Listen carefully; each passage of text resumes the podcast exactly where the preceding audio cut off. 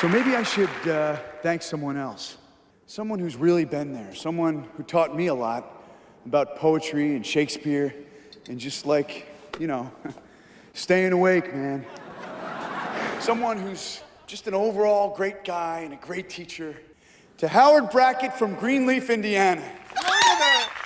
Oh, wow. Oh, wow. Oh. And he's gay. The life of a small town teacher is turned upside down when he's outed as gay on national television. Join us as we discuss Steven Seagal's Oscar chances, why one kid will have to come out twice, and what not to name this movie's sequel. Then we find out if 1997's In and Out stands the test of time.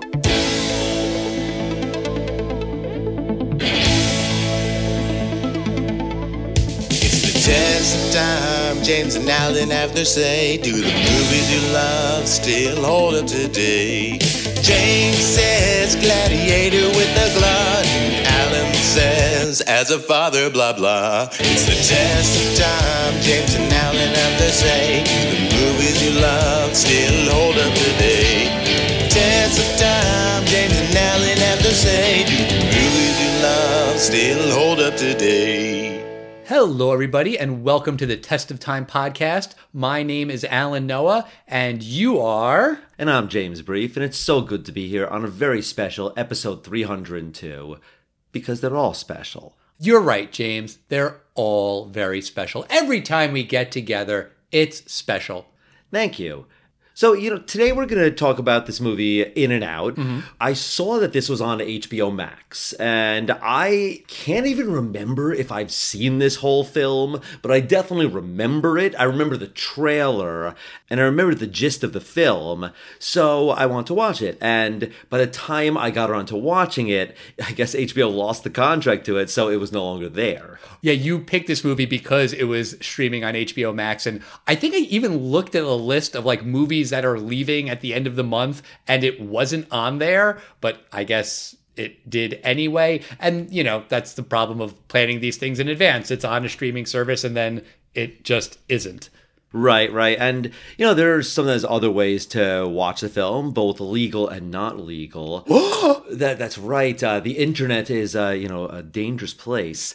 But uh, I, I actually, I went to Amazon Prime and I rented it. That's just something absolutely awesome. Of You know, it's something you kind of dreamed of when you were a kid, like Yeah. a blockbuster at your fingertips. And Right. still to this day, not accounting for inflation, it's way cheaper than Blockbuster was at its prime.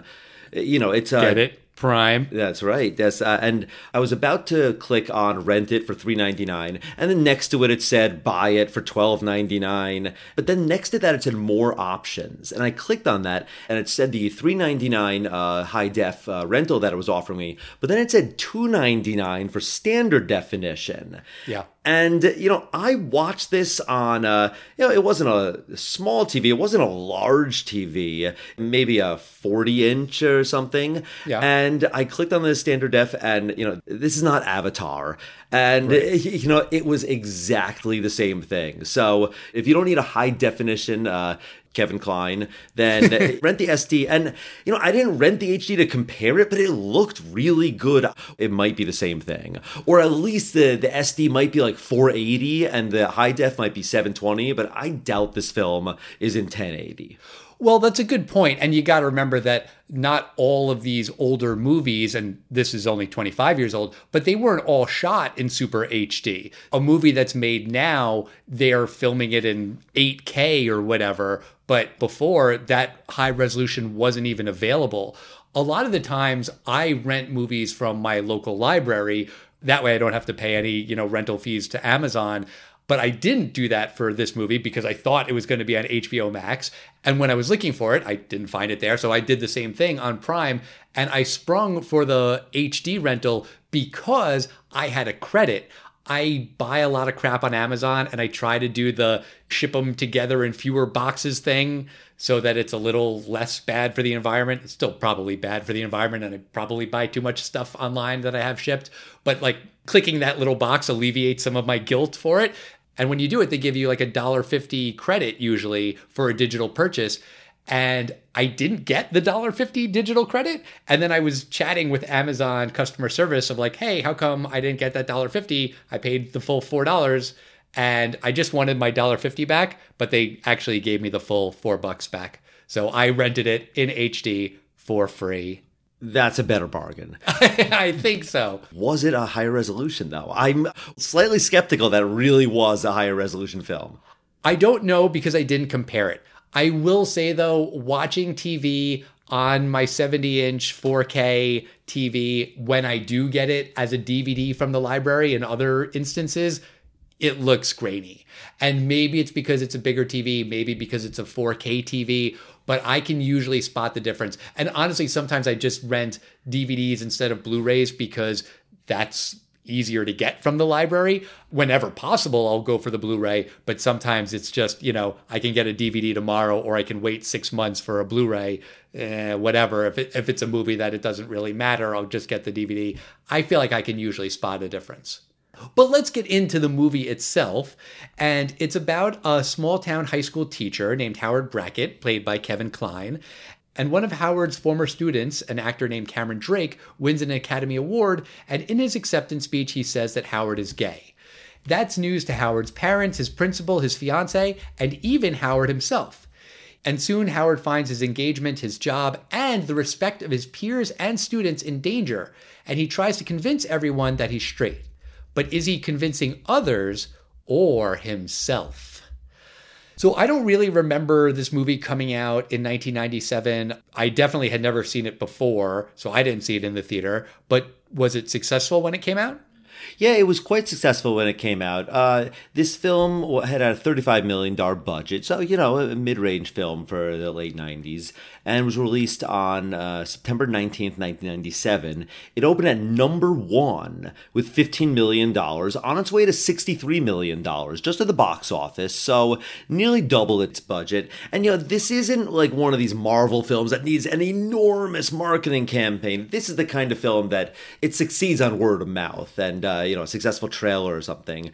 And you know, it's interesting. I was looking at the top 10, and the number seven film on that list was a completely or mostly forgotten film until recently. You want to make a guess? In 1997, it's recently uh, become very, very famous again. Is it G.I. Jane? Yes, yes, number seven.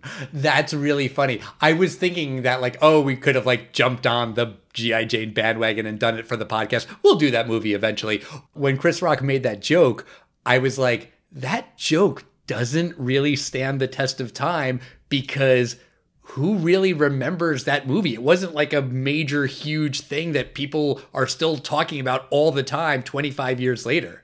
Yeah, absolutely. Uh, I watched it with my girlfriend and she did not understand it at all. She was like, I've never heard of this film. So, you know, it kind of came and went uh, in the summer of 97. He could have referenced uh, Charlize Theron in Mad Max Fury Road. She was bald in that. If he was going for a reference to a female that was bald in a recent movie, Mad Max Fury Road, that was pretty popular. That was only what, 10 years ago? Something like that? Less, I think. Whatever. And the movie opens with this small town. It's supposed to take place in Indiana. And Howard is a high school teacher. Not only is he the English teacher, but he's also the football coach. I thought he was a track coach. Oh, maybe it's track. Whatever. He's a coach of something. And in one scene, all the kids in the locker room like spray what looks like champagne on him. I think it was champagne. And it's like, where did all these high school kids get champagne? So then I thought it was college, but no, it is high school. And Howard's also engaged to a lovely young woman, uh, played by Joan Cusack. Uh, this is Emily, and she's using uh, weight loss uh, exercise videos, and she lost seventy five pounds. Richard Simmons videos. Yeah, Richard Simmons. So that's uh, like eighties and nineties. That's another reference uh, my girlfriend didn't understand. That's not something that you know. I don't think. I think if you mention Richard Simmons or you make a Richard Simmons joke, it's probably dating you. Yeah, I mean, there was that podcast about like trying to track him down a couple years ago. My guess is that the average age of that is probably people in their 50s and 60s. Yeah, maybe. Everyone in this town loves Howard, and they love this kid who went to school there that was Howard's student, this actor named Cameron Drake, played by Matt Dillon. And Cameron Drake is up for an Oscar. He's a favorite to win Best Actor, and the whole town is like tuning in to watch the Oscars. They kind of uh, gave some uh, realism to this. They had the red carpet. They had Whoopi Goldberg uh, in a cameo. Mm-hmm. And what was weird was that the guy doing the you know the Ryan Seacrest role on the red carpet was Tom Selleck, who I at first wasn't sure if he was a cameo as Tom Selleck. Right. And I quickly realized he's no, he's an actor in this film. The actress Glenn Close. She's a she makes a cameo in this film. And when they're like talking about the best actor nominees, they show a clip from Cameron's movie. And it's not just a clip, it's extended scenes from the movie. And then when they mention the other nominees, they don't show any clips from those movies. It's just like very preferential treatment to one of the nominees. Cameron Drake is nominated with Clint Eastwood and uh, Paul Newman and Michael Douglas. Also, though, Steven Seagal is nominated. Oh, how could I forget that? Oh my God, that was awesome. That made me laugh out loud because that is just laughable. It's laughable that Steven Seagal would ever be nominated for He- Best Actor. Did you notice what he was nominated for? I don't remember. It was awesome. The movie was called Snowball in Hell, Oh, as in his chances of winning an Oscar. But that also does sound like the name of a Steven Seagal movie, so it works on every level. Of That's course. very funny. We're definitely going to do some Steven Seagal films. Sure. I mean, we have to do Under Siege, but, you know, I guess we do Marked for Death and Hard to Kill. We could do a Steven Seagal trilogy. Oh, that seems like a lot of Seagal. I mean, Under Siege, I'll give you. The others, I don't know. Come on. We'll see. We'll, we'll, we'll take this offline. Okay. Anyway, spoiler alert, Steven Seagal does not win Best Actor, and Cameron Drake does. He accepts the Oscar, and he's like, I want to thank the director and my agent, there's all these great people, but there's one other guy I have to thank, and it's my high school teacher. He thanks Howard, and this is a fantasy of every teacher in the world. Sure. You're thanked at the Oscars that you were the inspiration for this guy. And this role was sort of a gay soldier in Vietnam. And he says that Howard, of course, is gay. But this is a surprise to everyone in this small Indiana town, including the principal watching, all of his friends, and including Howard and Emily. Right. And this is a, I think, flaw in the movie that Howard is shocked by this. And it seems like he never even thought that he was gay. It had never crossed Emily's mind either. And they don't really explain that. And I think that's a little bit strange. Like there's something there. But yeah, it's just then his parents show up and they're talking about that maybe they should sue. And if you're going to get a lawyer, get that Johnnie Cochran, not that lady, which is a reference to uh, the O.J. Simpson trial. I think it's Marcia Clark. Yes, because, you know, Johnnie Cochran won the case and Marcia Clark lost. That joke probably doesn't stand the test of time. Although uh, there was some recent nostalgia about the OJ trial. There was that FX show that was pretty good. Right. And, you know, the OJ trial might eventually become the Lindbergh baby. It's one of those things that, like, I don't really know too much about it, but I know it was a big deal. Right. So I think people will hear about the OJ case forever. But, uh, you know, it does stand the test of time. What's that? The man and woman who play the parents. Sure, Wilford Brimley and Debbie Reynolds. Wilford Brimley, uh, he's famous for several things. He's famous for the Cocoon movie, Quaker Oats. During daytime TV, he'd try to sell your grandparents some life insurance. And then you introduced me to another thing that he's famous for. I had never known about this.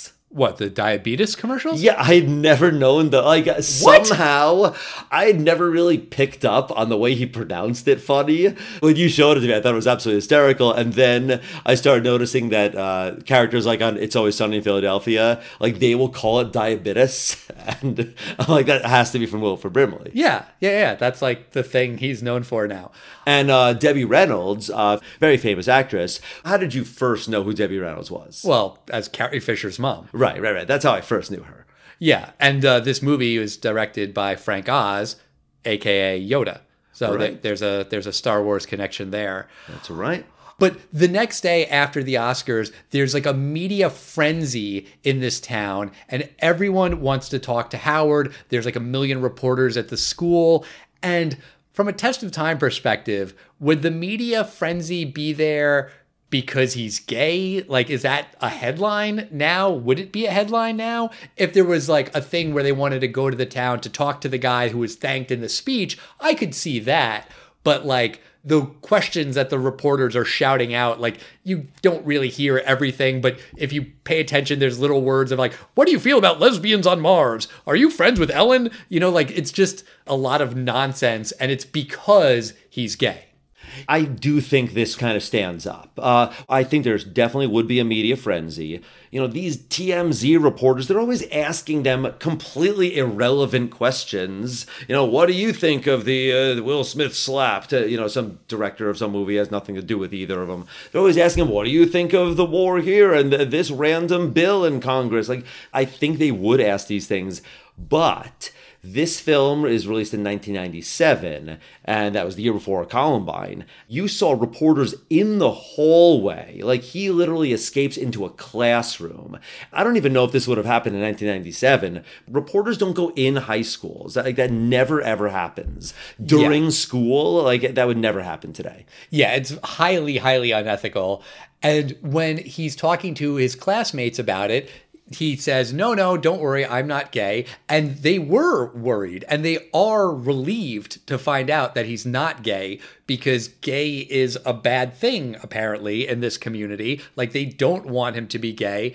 And there's one student in the class who definitely seems like he's not so sure about all of this gay bashing. And earlier in the movie, he found out that he got into uh, his dream college and Howard had helped him. And so they have a bond. But then all the other kids are talking about, like, why people think he's gay. And it's like, well, you're smart and you're an English teacher and you like literature and you're well dressed and you're clean and you kind of move your hand when you talk sometimes.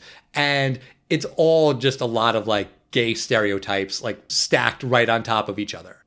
Maybe we just grew up in New York because I was going to say, I don't really think these teens are going to grow up now to be seniors and they're not going to encounter any gay people. But you know what? This is a small Indiana town. This very well might be the first time they, they have possibly met a, a gay person. And these students really like this teacher. I think this is believable dialogue. And the fact that they're relieved, that's very disappointing. Yes, exactly. And, and, you know, the movie opens on a very interesting establishment shot, which basically shows the town square, and it has some sign that says a big small town or a small big town. I forgot what it says, but it's basically this is anywhere USA. Mm-hmm. And to do that today, you would definitely have to specifically say this is not in New York or San Francisco, California, in big cities. Sure. You would specifically have to say this is in a small town and kind of have to establish that maybe this is a little footloose-ish. You know, for that reason, it's it holds up then, but you know, it's it's very odd to see now. Exactly. Yeah. And then Howard like goes to go and have like a meal and have some quiet time to himself and he goes to a diner Peter Malloy comes in, that's Tom Selleck's reporter character, and he says, All the other reporters are gone, but I'm going to stick around because I want to get the real story from you. And I have to give a shout out that this scene was filmed at Tim's Shipwreck Diner in Northport, New York, which is near where I live. I've been to this diner many times. They have a giant in and out poster on display. And the diner kind of works as a location because it looks kind of like it would fit in a small town in Indiana. It's an old fashioned looking place. It still looks old fashioned now, but they have very good food and very good mimosas for Sunday brunch. There's also a shot earlier in the movie where you see like the main street that it's on in Northport, even though it's supposed to take place in Indiana. They filmed a lot in New Jersey too, but just had to mention that. That, that's interesting. But something that didn't hold up from uh, Peter Malloy's character, Tom Selleck, when he's disappointed that uh, Peter doesn't want to interview him, he goes, What? You want Joan Lunden or Diane Sawyer? Everyone wants them. Did Barbara Walters call you? And those are big names in 1997. But uh, these women are not as famous as they were back then. Yeah, that's a good point. But Howard is still planning to go through with marrying Emily. He has a bachelor party, and they all gather around the TV to watch presumably a porn. But then it turns out that they're just going to watch Barbra Streisand movies because they know that he loves Barbra Streisand. I do think it's weird for a bachelor party for like a whole bunch of dudes to sit around and watch a porn together. Like that's that's weird. Right, right, right. Um, there's a little joke here that all the guys are like, "Don't mention anything about the Oscars, and we're not we're going to treat it like totally normal." And they have the inflatable naked woman doll, you know, these stupid little props, but. All of the guys are suddenly talking about their favorite Barbra Streisand films. That joke didn't really land with me. Well, Howard loves Barbara Streisand, and he's made all of his friends watch Barbra Streisand movies over the years. And so everyone knows that he loves Barbra Streisand. So there's kind of like this Barbra Streisand theme at the bachelor party. And it's two things because Howard is like, why are we only talking about Barbra Streisand? It's a bachelor party. We should be like watching porn together and drinking beers. And then one of the guys is like, yeah, Yentl's kind of lame anyway. And then Howard's like, what did you say? So like he's trying to act like he doesn't care about Barbra Streisand, but he really loves Barbra Streisand. That's kind of funny that they get into a fight about that. I'm like, look, if you want to watch Barbra Streisand films at bachelor party, if that's what your group of friends like, great, do that.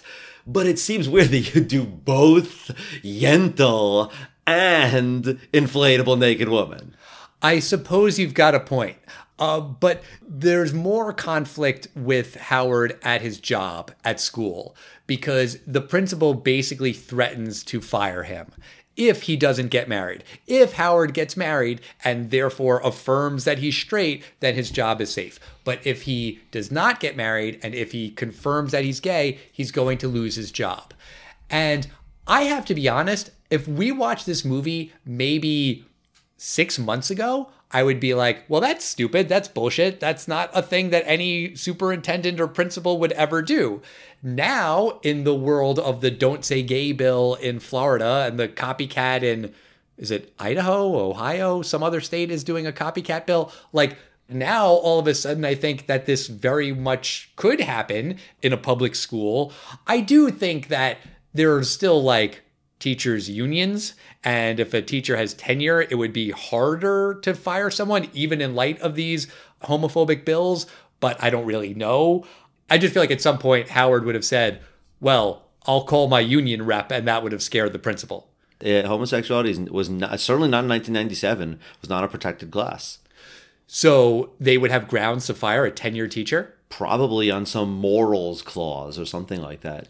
Maybe you're right. My mom was a teacher and she always always talking about the union. So that's just where my mind went. you know, this is not going to be every town USA again, Sure. but it doesn't have to necessarily be a footloose town based on these laws that are around today. You know, these laws are based on any parent can object to anything that they've heard. Exactly. And it isn't totally clear if it's all the principal or if it's the community because the principal says that it's based on the community. The community is upset, the community is concerned, and we don't ever really fully get a picture of that.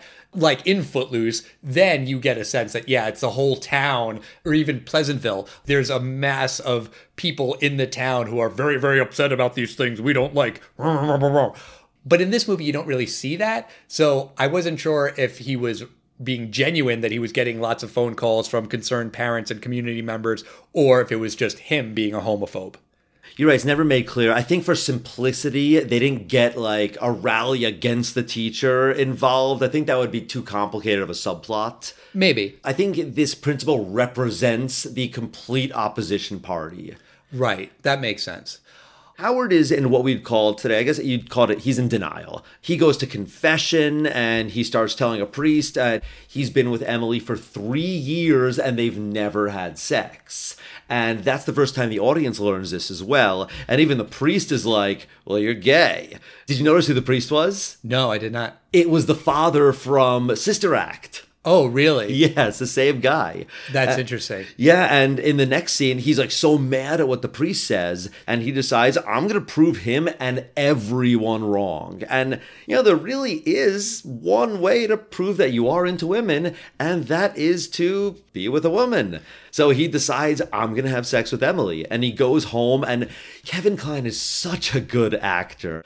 It takes something for an actor to sort of act poorly, and he is acting like the way someone who's watched movies of what like a macho man would do. He's acting like that. Like he kicks open the door and he's like, I will grab you now and throw you on the bed. And it's actually very unsexy. Sure. He's acting like someone who's never really touched a woman before or never touched a guy. He's never kissed anyone or like made out with anyone.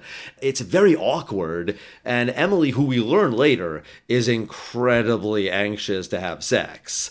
Uh, and she's just patiently waiting for it. She does not even seem to jump to this because she is not really turned on by this. Yeah, he doesn't know what he's doing and he's not really into it. He's only doing it because a priest told him to do it, which I'm not Catholic, but do Catholic priests tell people to have premarital sex? I thought that was like a no no in the church. I am not Catholic either, so I, I can't answer that one. I don't know. I just thought that was weird. But yeah, that doesn't go well. And then Howard is riding his bike around town and he almost gets hit by a car driven by Peter Malloy, the Tom Selleck character. And Howard's like, You don't care about me. You have no idea what I'm going through. This is very difficult. And Tom Selleck's like, You're gay. It's not a big deal. I'm gay. And Howard's like, What? You're gay? And he's like, Yeah, I told people. I was worried they were going to be upset and shocked and mad. And my parents were a little confused, but they got over it. And I told my boss, and my boss said, Whatever. And no one really cared. And Howard says, Well, okay, that's good for you, but you're gay and I'm not. And then Tom Selleck kisses Howard. And it's a very long kiss. And it's funny because Kevin Kline is just like Gumby with his limbs, like his arms and legs are just flailing all over the place. And he's clearly into the kiss, he's clearly enjoying it. This is physical contact that he likes and he enjoys, and also maybe his first like intimate moment with anyone. Like we saw, sex wasn't something he's done with a woman. Uh, apparently, he's never done it with a man, and he's never really had any experience like this. And it's like a turning point for him. This scene is in every, not every, but in so many rom coms before I would say 2010 or so. They're fighting, and suddenly he'll kiss her to shut her up, or she'll kiss him to shut him up. And you know, there's still the squint of they're mad, and then the squint fades, and then they go into the kiss. And it's a weird rom com thing that. Uh, I advise our listeners not to take this uh, and do this in real life. It may go very, very poorly. It may end in criminal charges. Right. But um, by the end of it, he's kind of like, you know, how dare you, but that wasn't as horrible as kissing Emily uh, earlier was. Right. And then he goes home and he puts on an audio cassette, which is teaching him how to be masculine. Masculine men do this. You untuck your shirt. You say that you want a beer. Now say that you like those window curtains. Haha, no, you don't say that because straight men don't like window dressings and curtains and things like that. And it's like very specific to you act masculine, don't act feminine, don't quote unquote act gay. And I wasn't sure if like this whole tape was real or if he was like imagining it, if it kind of like was veering into the surreal in this scene. Well, I think it starts out absolutely real, and then there's more specific things to Howard, so I think it just becomes a little surreal. But I'm going to tell you that I know somebody. I'm not friends with this person, but I know somebody. In his house, he has a bookshelf filled with books, titles like How to Be an Alpha Male. This is a very real thing. So it will say, like, these are the drinks that an alpha male buys. And I don't know everything about I didn't read all these books, so I can't make complete comments on it, but like thumbing through the, these kind of books, like it, it's interesting. That's interesting because that stuff is still a thing that does stand the test of time. I think this scene works because it's kind of deconstructing this idea of quote unquote masculinity and like how stupid it is. It's that thing of like trying to be cool, right? Like if you're trying to be cool, then you're not cool because being cool is not caring. If you have to put this much effort into looking a certain way, then it's not natural. Why bother? who cares? But the culmination of the scene is they play I Will Survive on this tape, and it's like, don't dance. You might want to dance. You're not going to dance, right? Don't you dare dance. Don't tap that foot. Howard can't resist. He needs to dance. He needs to jump around the room and dance. And so he, quote unquote, fails the masculinity test. And it's pretty bad timing because he's supposed to get married to Emily the next day and he gets to the wedding and he seems like he's going to go through with it. Like he's there planning to marry her. Everyone's getting ready. Howard is looking at his shirt and he's complaining that there's not enough starch in his shirt. And he goes, Where are we? The Ukraine? And we don't say the Ukraine anymore. And some people still do. Apparently, that was a propaganda campaign from the Soviet Union days where calling it the Ukraine just sounds like a region. Like, oh, we're going to the Catskills. And so now you call it Ukraine. It's interesting. When I wrote in our little, uh, you know, things I want to talk about, I wrote the Ukraine and autocorrect tried to correct it to Ukraine. Interesting. I still do see people refer to it as the Ukraine, especially now that it's in the news more. I mean, it's probably something they said for many years, but I think if you understand why, then then you change your mind. But I don't think a lot of people know about this. Sure, I didn't, so that's interesting. But when it gets to the part of the wedding where Howard is supposed to say, I do, instead he says, I'm gay. And Emily runs out. She's very mad, and Howard's apologetic. He feels bad that he's humiliated her and embarrassed her. She says, like, is there any other time you could have told me this? Which definitely made me think of Wedding Singer when Adam Sandler's talking to his fiance after she leaves the wedding and he's like, if you didn't want to marry me, you could have brought that to my attention yesterday. Exactly it's, same reference I was thinking. Yeah, it's it's like the same exact thing. I love Joan Cusack's uh, freak out here. She she does this so well, and, and she's screaming at him. just at the end of the uh, scene, uh, she goes, "Fuck you, Barbra Streisand," and "Fuck you, Howard," and then she punches him in the face. Right, right. And the movie does spend a little bit of time with her and her character and like how she feels and how she's reacting to it. Uh, she goes to a bar and meets Tom Selleck's character, and then she kind of comes on to him. It was supposed to be my wedding night. I want to have sex. Do you want to have sex with me? And he's like, Oh, I would, but I'm gay. And she's like, Is everyone gay? And I like the fact that they spend some time with this character. I really do like the fact that she's just not a random character that's just there for Howard's dilemma. And then once you know he says he's gay and he runs off, we throw her away as a character. And They spend time, you know, giving her closure. She's crying to Peter and she's saying, "He ruined my life. I can't believe he did that to me." And Peter's response was, no, he saved your life. And it's kind of true because there are definitely people that get married to people that are not straight because they are either in denial or they don't know themselves that that's possible. They just never explored it. But the fact that Peter said, look, marrying a gay man would not have been a good life for you, especially since she's obviously a, a woman who wanted very much to have sex. So that would not have been fun for her. Right. Howard did the right thing by telling her before they got married. Ideally, he would have told her, not seconds before they were supposed to get married. In front of all their friends. Exactly, exactly. He could have handled it better for sure, but still better that he told her before they went through with the wedding. Definitely. But when Emily leaves the bar, she runs into Cameron. And Cameron, Matt Dillon's character who outed Howard in the beginning of the movie, he has come back to his hometown because he's decided he needs to set things right. And right away the two of them start flirting emily and cameron. And the next day is the graduation. And howard has been fired and he's not going to go to graduation but his dad kind of talks him into it and says you know these kids depend on you they look up to you you should be there. So he does ultimately decide to go and they present the Teacher of the Year award, and I thought that it was going to be that Howard gets it anyway, but no, they just give it to like some other random teacher. Well, not a random teacher. They gave it to him because Howard was disqualified, and it was obvious Howard was going to win Teacher of the Year. Right.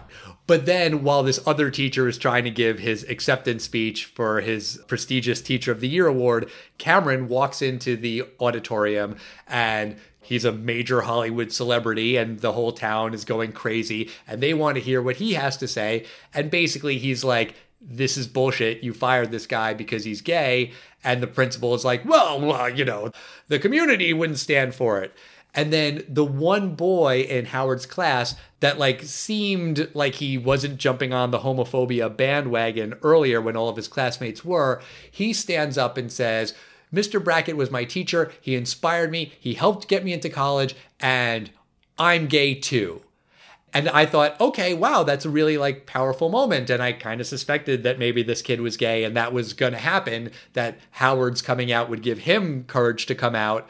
But then they do like a, a thing where everyone else stands up and says, I'm gay too. Well, that's of course I am Spartacus from from Spartacus. Yes, of course. And I just wasn't expecting the scene to go in that direction.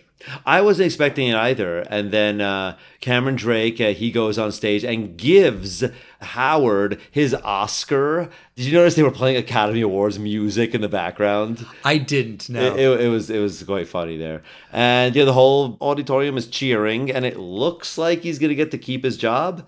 Maybe they don't specifically say that, but yeah, like the whole town is like, I'm gay, I'm gay, I'm gay. And then the movie ends with a wedding scene because Howard's mom, the Debbie Reynolds character, she really needed a wedding. Howard has a brother, but I guess he didn't get married or he got married a long time ago. They don't really say. But there's a wedding at the end of the movie, and it's Howard's parents. They're renewing their vows. So she gets her wedding, and then we see the reception, and we see that Emily and Cameron are together. Howard maybe is with the Tom Selleck character. Like, I don't know why this reporter would still be in Indiana all this time later if he wasn't dating Howard we don't see them like holding hands or kissing or anything. So it's not explicitly clear, but I think it's implied.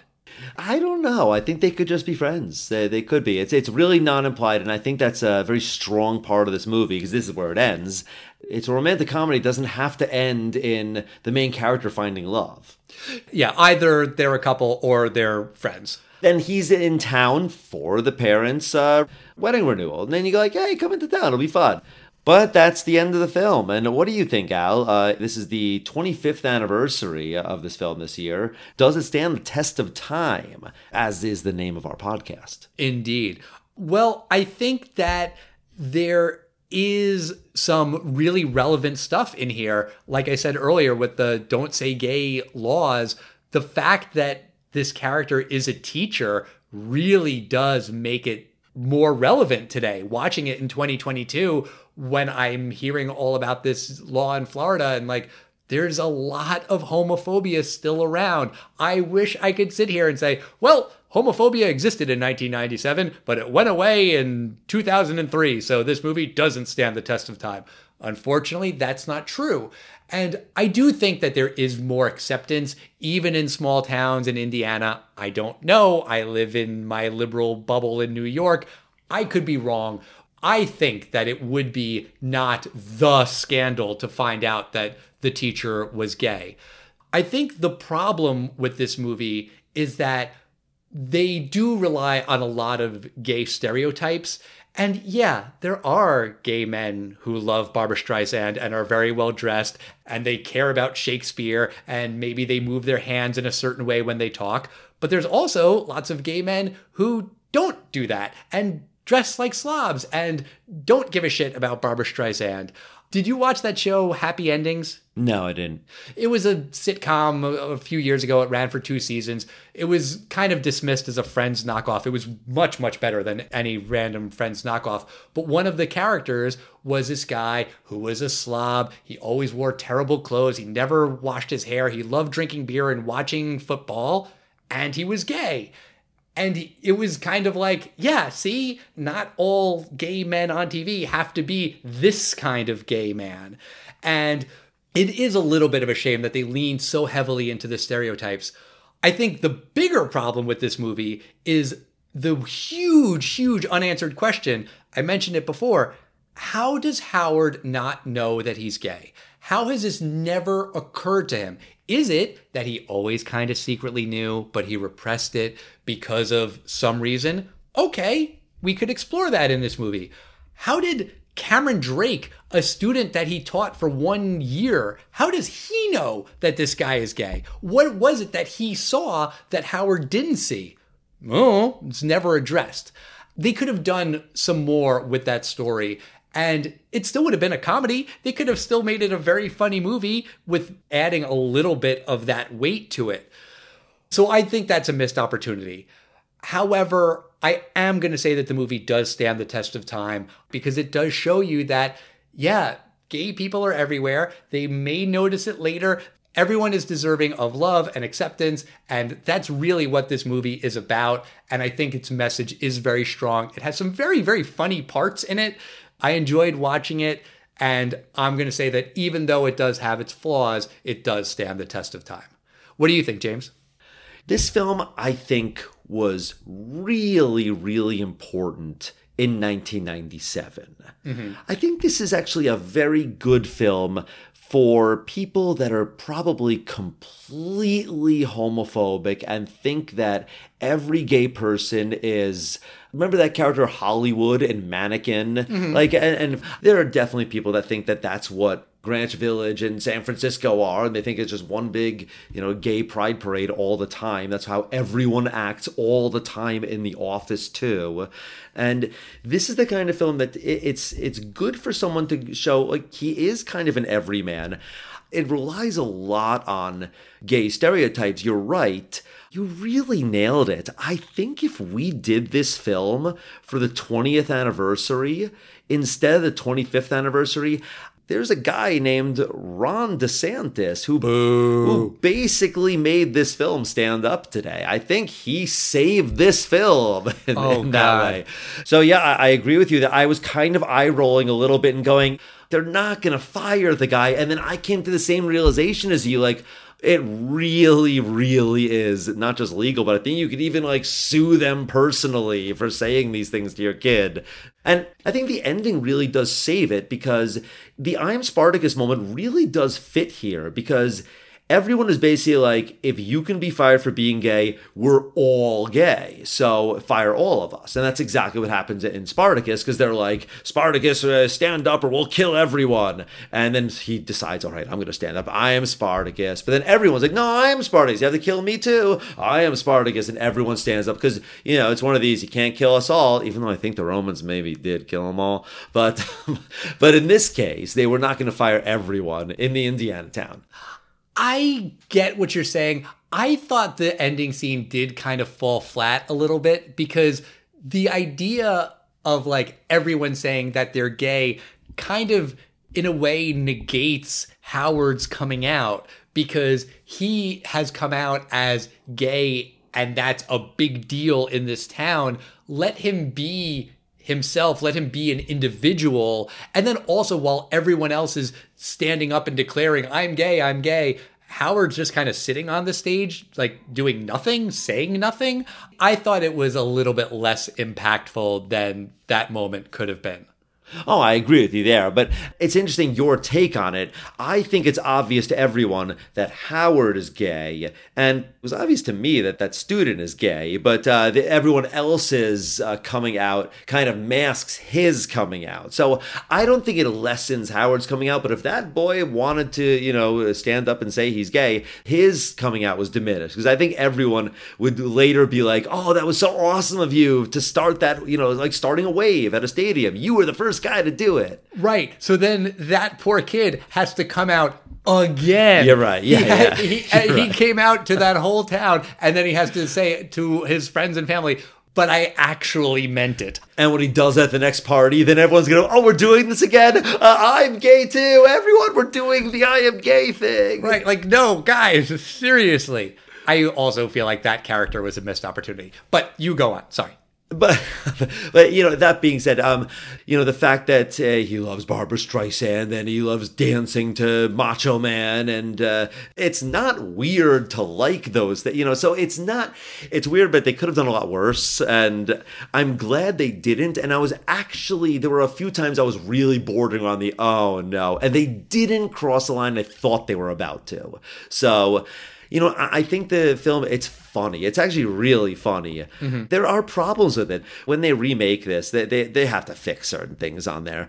It's an interesting film that for its time was very important. Maybe its impact is less today, but it's still a fun film to watch. So I'll say it stands up as well. Yeah, I, I looked it up. Uh, Will and Grace came out in 1998, which was considered like a turning point in terms of like gay representation in pop culture. And this movie beat it to the punch by a year. So by showing America that gay people exist and they are human beings, that did help the gay community in some ways. You know what?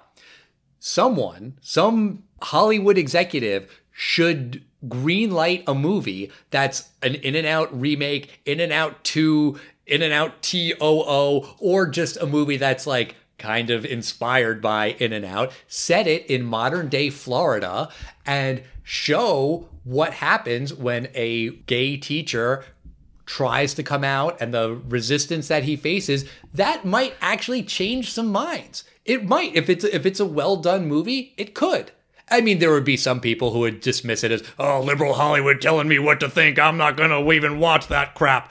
But it might actually help. It could. Two in, two out. Oh, God, no.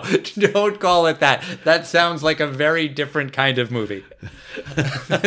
terrible, terrible title for the sequel. Please do not do that. But that's going to do it for us this week. Next week, we are going to be talking about a movie called Adam's Rib. This is a movie you picked from the 40s, right? Now, I had heard of this film, and true confession, I looked at old films on HBO, and alphabetically, it was like the first film. So I was like, let's go for it. Let's watch a film from the 40s. Okay, sure, I'm in. I'm looking forward to that. In the meantime, as always, we want to hear from you at Test of Time Pod on Facebook, Twitter, and Instagram. We love it when you talk to us. It makes us feel special. And we will see you next week, everybody. Goodbye. Bye.